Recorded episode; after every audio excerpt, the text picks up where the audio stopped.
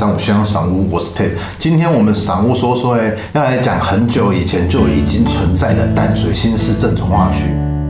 很多人也讲淡海新市镇啦，反正就是淡水那边的从化区。淡水这个区块其实是故事也非常非常多，认同的人一直都认同那边，不认同的人一直都不认同那边，所以有很多声音说那边是鬼城，说那边是空城，各种声音都有。反正这个故事哇，要讲来其实很多。我跟你说，如果今天是开直播的话，我可能可以跟你聊到乱七八糟，不知道聊到哪里去都可以。淡水这个区域是非常大的一块行政区，它。从关渡过了以后，从竹围、红树林到整个淡水，到后面那一大块绿地，到滨海这一大片都属于淡水。可是哎，我们今天要讲的新市镇是在比较里面的那一块。严格来讲，南北以台二号省道之二号桥与九号桥为界，西至台湾海峡，东至淡水区水源国小。实际上，内政部营建署从一九九二年的时候就已经规划淡海新市镇了。在这个区域，一共好像。一千七百多，一千八百公顷，非常大片。新市镇整体的地形呢，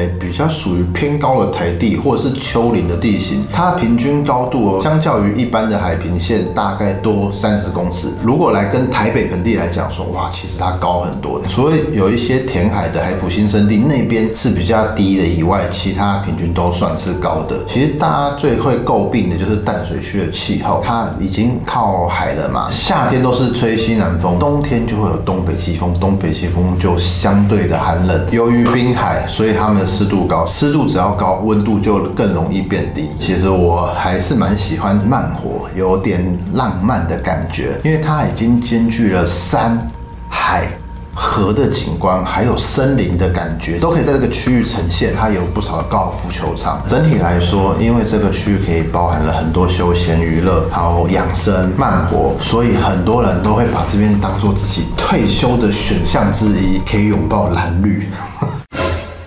蓝海和绿树嘛，还有绿地这样子。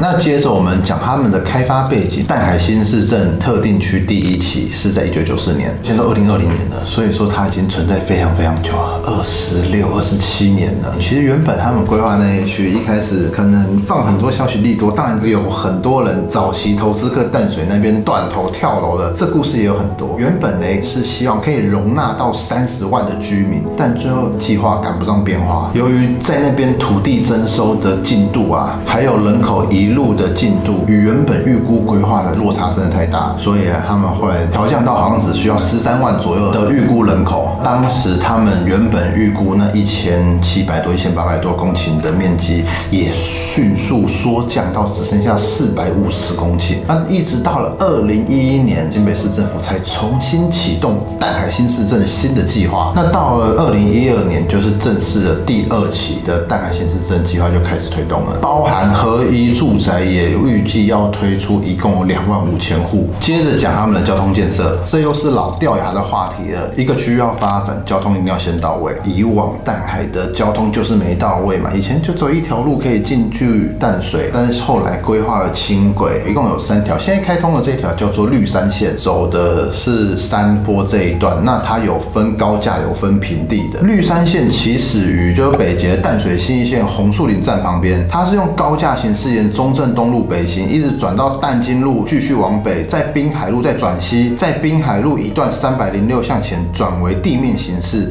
接着到双轮路往北至淡海新市镇第一期第一开发区之北原址，全长七点三公里，设置高架七座车站，平面四座车站，而且整体的绿线呢，它是有几米的主题，有没有？所以我看到很多车厢都是几米的画作。第二条叫做蓝海线。顾名思义，就是沿着淡水河这一段，一直包包叭叭叭到渔人码头那一段嘛。起至台二乙线中山路与淡水老街中正区的分隔岛，分别循两路以单股方式建制，并在中正路和文化路交汇处并为双股。沿台二线乙线西行至观海路右转，再到淡海路跨公司田西，续沿滨海路到滨海沙仑路口，与绿山线衔接共轨。蓝海线中的渔人码头站、沙仑站、台北海洋科技大学为蓝海。线第一期路网施工，预计要在二零二零年通车。那蓝海线第二期包含蓝海线淡水站至渔人码头站还在规划中。第三条线呢，因为现在还不明朗，不过先跟大家讲一下，就是在三支那边还有个三支延伸线。其实三支那边很喜欢，因为我也很喜欢骑公务车。通常很多车友会从淡水捷运站啊，或是约在就是灯辉大道那条上去，接着淡金公路就是北滨海公路那边有一间全家，很多人会集合在那边，然后从那边开始骑骑骑骑整个北北滨，经过三支一直骑到有一个小七嘛，然后三支那一段啊，全部都可以看海。如果未来我开民宿的话，我也可以考虑在三支那边，我还蛮喜欢那边，那边有很多滨海的咖啡厅啊，什么 Villa Sugar 啊，还有什么 Basanova，现在更多开很多了，但又扯远了，我们拉回来。交通第二部分就要讲淡江大桥，那有人讲淡海大桥，就是从淡水延伸到巴黎，未来会接新兵六十一号的这一条大桥，好像是去年确定开始动工的。这计划你们知道吗？多久以前？一九八零年就已经提出来的，可能当时的工程或技术，我不晓得啊，是不是因为这些因素一直拖到了二零一九、二零二零，现在才开始动工。丹江大桥全长会有十二点零八公里，包含主桥九百二十公尺及两端联络道，属于高架桥梁。桥面总宽有七十一公尺，桥塔高两百公尺，设计车辆行驶时速最高九十公里。中央预留八公尺宽的轻轨路轨，据说耗资要一百五十三亿元才可以盖好。衔接到巴黎那段的台北港临港大道，其实也在二零一六年就完工了。另外，巴黎端的引桥匝道，还有淡水端这一端，他们要开一个隧道，都已经在二零一六年九月就动工，预计二零二一年会完工。最后中间大桥的部分呢，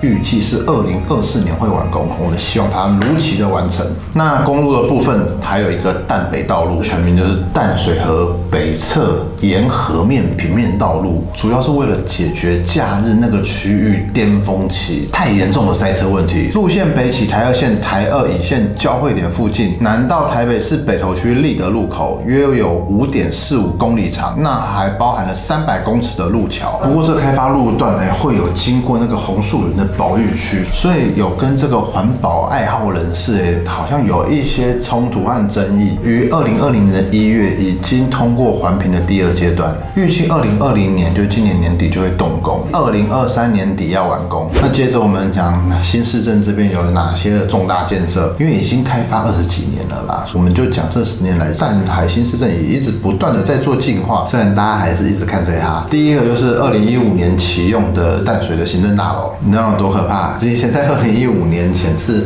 没有综合行政大楼的。那第二个就是淡水国民运动中心，不过这在其他的行政区，包含台北市每一个区域都有自己的运动中心的啦。淡水运动中心是二零一四年启用的嘛，不过淡海因为地大嘛，所以它的运动中心是蛮漂亮的哦。另外一个比较文青、比较艺文类的，就是云门淡水园区，那也是在二零一五年启用的。那边包含有行政办公室、技术工作坊，拥有四百五十个座位的大剧院，两个排练室和可以户外演出的草皮。那当然，这是鱼门，它是一个艺术团体嘛，跟市政府 BOT 结合一起开发推动文创，所以淡海非常有年轻气息的一个区域。最后一个呢，就是淡水的美丽新广场，我觉得已经很棒了。虽然它里面没有像比如说三井奥莱华泰园品这么多的精品店，可是它里面有影城。你看我们上次带九面去淡水的时候，大家居然不知道新市镇里面也有电影院。其实不是只有他不知道，很多人都不知道。所以随着大型购物商场还有电影影院都入住了以后，相信未来在新市镇生活的朋友们哎，也会越来越便利，越来越懒得离开淡水了。接下来我们提房价，房价这东西。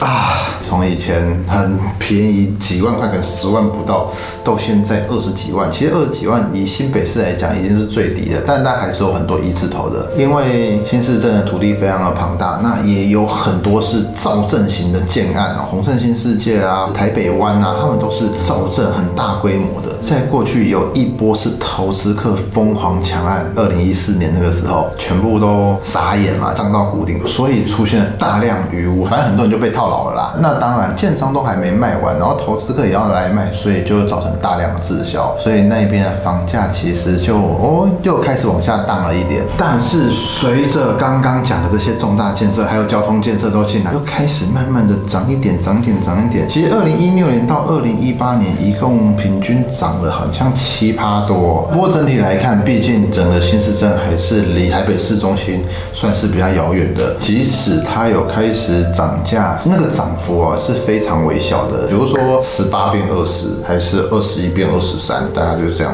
但不会像从前的台北市一下一平二十五万变一平四十万、一百万、两百万这样子。好的，补充说明一下哦，新北市淡海新市镇去年获中央松绑，可以弹性加盖厂房，那已经针对新市镇第二期做产业专区的可行性评估，预计作为淡海科技园区，拼两年爆编成功。其他完成道路及公共设施化出估差不多要三年，预计二零二八年可以开始陆续招商。那第一期跟第二期开发区各有一部分，合计未来会引进八十五家业者，创造两千五百个以上的就业机会。那以广大新市镇来讲嘞，比较核心的区域啊，应该分成两个，一个就是在家乐福周边，还有行政大楼那边，那边同时也有灿坤啊、宝雅啊、全联啊，其实日常生活都有，大大小小餐厅啊、药局、邮局、银行，其实通通都有。那学区的部分，就大家比较知道，就是新市国小嘛，还有正德国中，他们是双语学校，也是那边的明星学区。那新北市政府啊，也预计在顶坎山路还有新市二路二段路口新建淡海国小，以疏解就学问题。好，那整体来说，新市镇目前大部分还是集中在二字头最多，一字头当然也不少啦。那不过淡海新市镇的新旧房子，它的旧房子大部分也差不多十几年，十二年到十四年之间而已，也不换说非常旧的房子。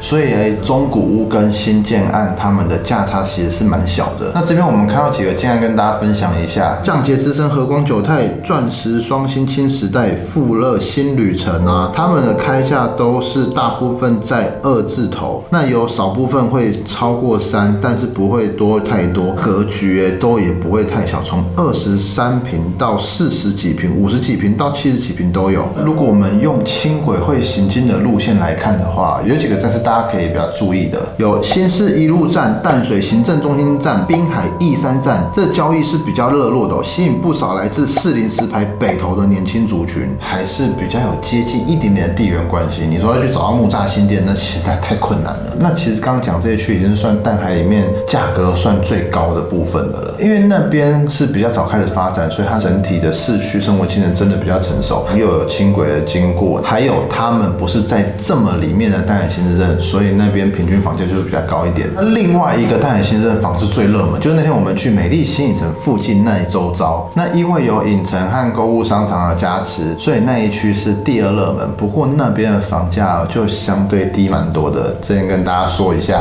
可以看到首富啊、晴空二三啊、海洋都心啊，他们开价都才二十三万起而已，格局也都是二房到四房。不过这边总价就是会相对再更低一点，两房加车位总价七百万元左右，三房加车位大概八百到一千万元。第三个区大概是以滨海那边为主，比较靠近海边的区域，那边就比较多一字头的，因为位置比较偏僻啊，花在交通上时间也比较多。不过因为有一些是看海的海景房，价格反而会稍微拉高。看到理想家捷运令近、和和和风、红普乐开价一字头就有，其实他们这边实际成交可能都低到十四万、十五万、十六万都有可能，总价就有我们看到可能四百万、五百万、六百万、八百万这样子就有了。那淡海还有一部分是特别课程，滨海豪宅的，就是比如说九妹子讲那个海上皇宫啊，还有益生园啊，甚至在国外很多的报章呢都会报道，因为他们也有特殊的观海条件嘛，所以他们面海的那一项啊，真的成交四字头、五字头，少数但也是特殊族群的，就像我们讲的，买到比较郊区的地方，有一些特殊，他们不是第一间房，他买的是第三间、第五间房子，那边是拿来度假用的，他可能一年住不到一个月，他自己享受，或者是带朋友去度假用的。好，那最后讲一下未来发展和总结好了，本质的问题还是不会解决，它就是偏远，好吗？根据它的条件有点背道而驰，就像中央已经划设了八大的商业区，现在就一个美丽新影城有盖而已，到底有没有那么多的内需？现在我们还看不出来，有没有那么多人想要在这边就业，还在这边找工作，我们也不知道。基层的服务产业还是发展长照产业，其实各种面向都有可能。那不过养老部分说不定会更符合这边的先天优势啊，好山好水嘛。不过嘞，我觉得这边那么大。其实可以做一些休闲娱乐的嘛，就台湾也可以开赌场啊，或者是可以开大型游乐场啊。你看八仙乐园没有了啊，现在北部都没有大型水上乐园啊。像以前有人说引进迪士尼啊，只是不是在淡水而已。因为我觉得这片腹地很大，什么事都有可能发生，那就要看市政府对着这块土地的用心方向在哪里。那不过当然还是要经由很多专家学者的评估，反正大家幻想啦。但我就可以开成像澳门那样，哇，就厉害了，然后还可以。坐个渡轮有没有？有公路，有海线，出海口还有豪华游轮。最后总结，淡水这块区冬天是最痛苦，它很湿的。所以你看哦，在淡水卖房子的建设公司，他们冬天都是不出广告、不出媒体的。就算出了，客户也不会来看，因为实在是太太湿冷了。不过其实淡海那个地方，我觉得相对来说空气品质算好的。再第二个，一字头、二字头的房价真的不错啦。只是太很多人说，哎，送给我我也不要，我也不要住在那边。没有送给你，还是要考虑好吗？那第三个就是看未来轻轨发展的速度了，因为现在轻轨也没有那么大的搭乘量啊。那当然跟它的路线、还有人口、还有靠的站都有很大的关系，也不是这么短暂就可以有决定的。但是长远三十年、五十年来看，希望淡水还是可以发展的很好的，好不好？好，我们今天的播报就到这边，谢谢大家的收听。喜欢我们播报和喜欢我们节目的朋友们，记得订阅我们。进入 YouTube 频道，或是加入三五先生赏屋脸书的讨论区，大家在那边可以良善的互动交流。大家再见，拜拜。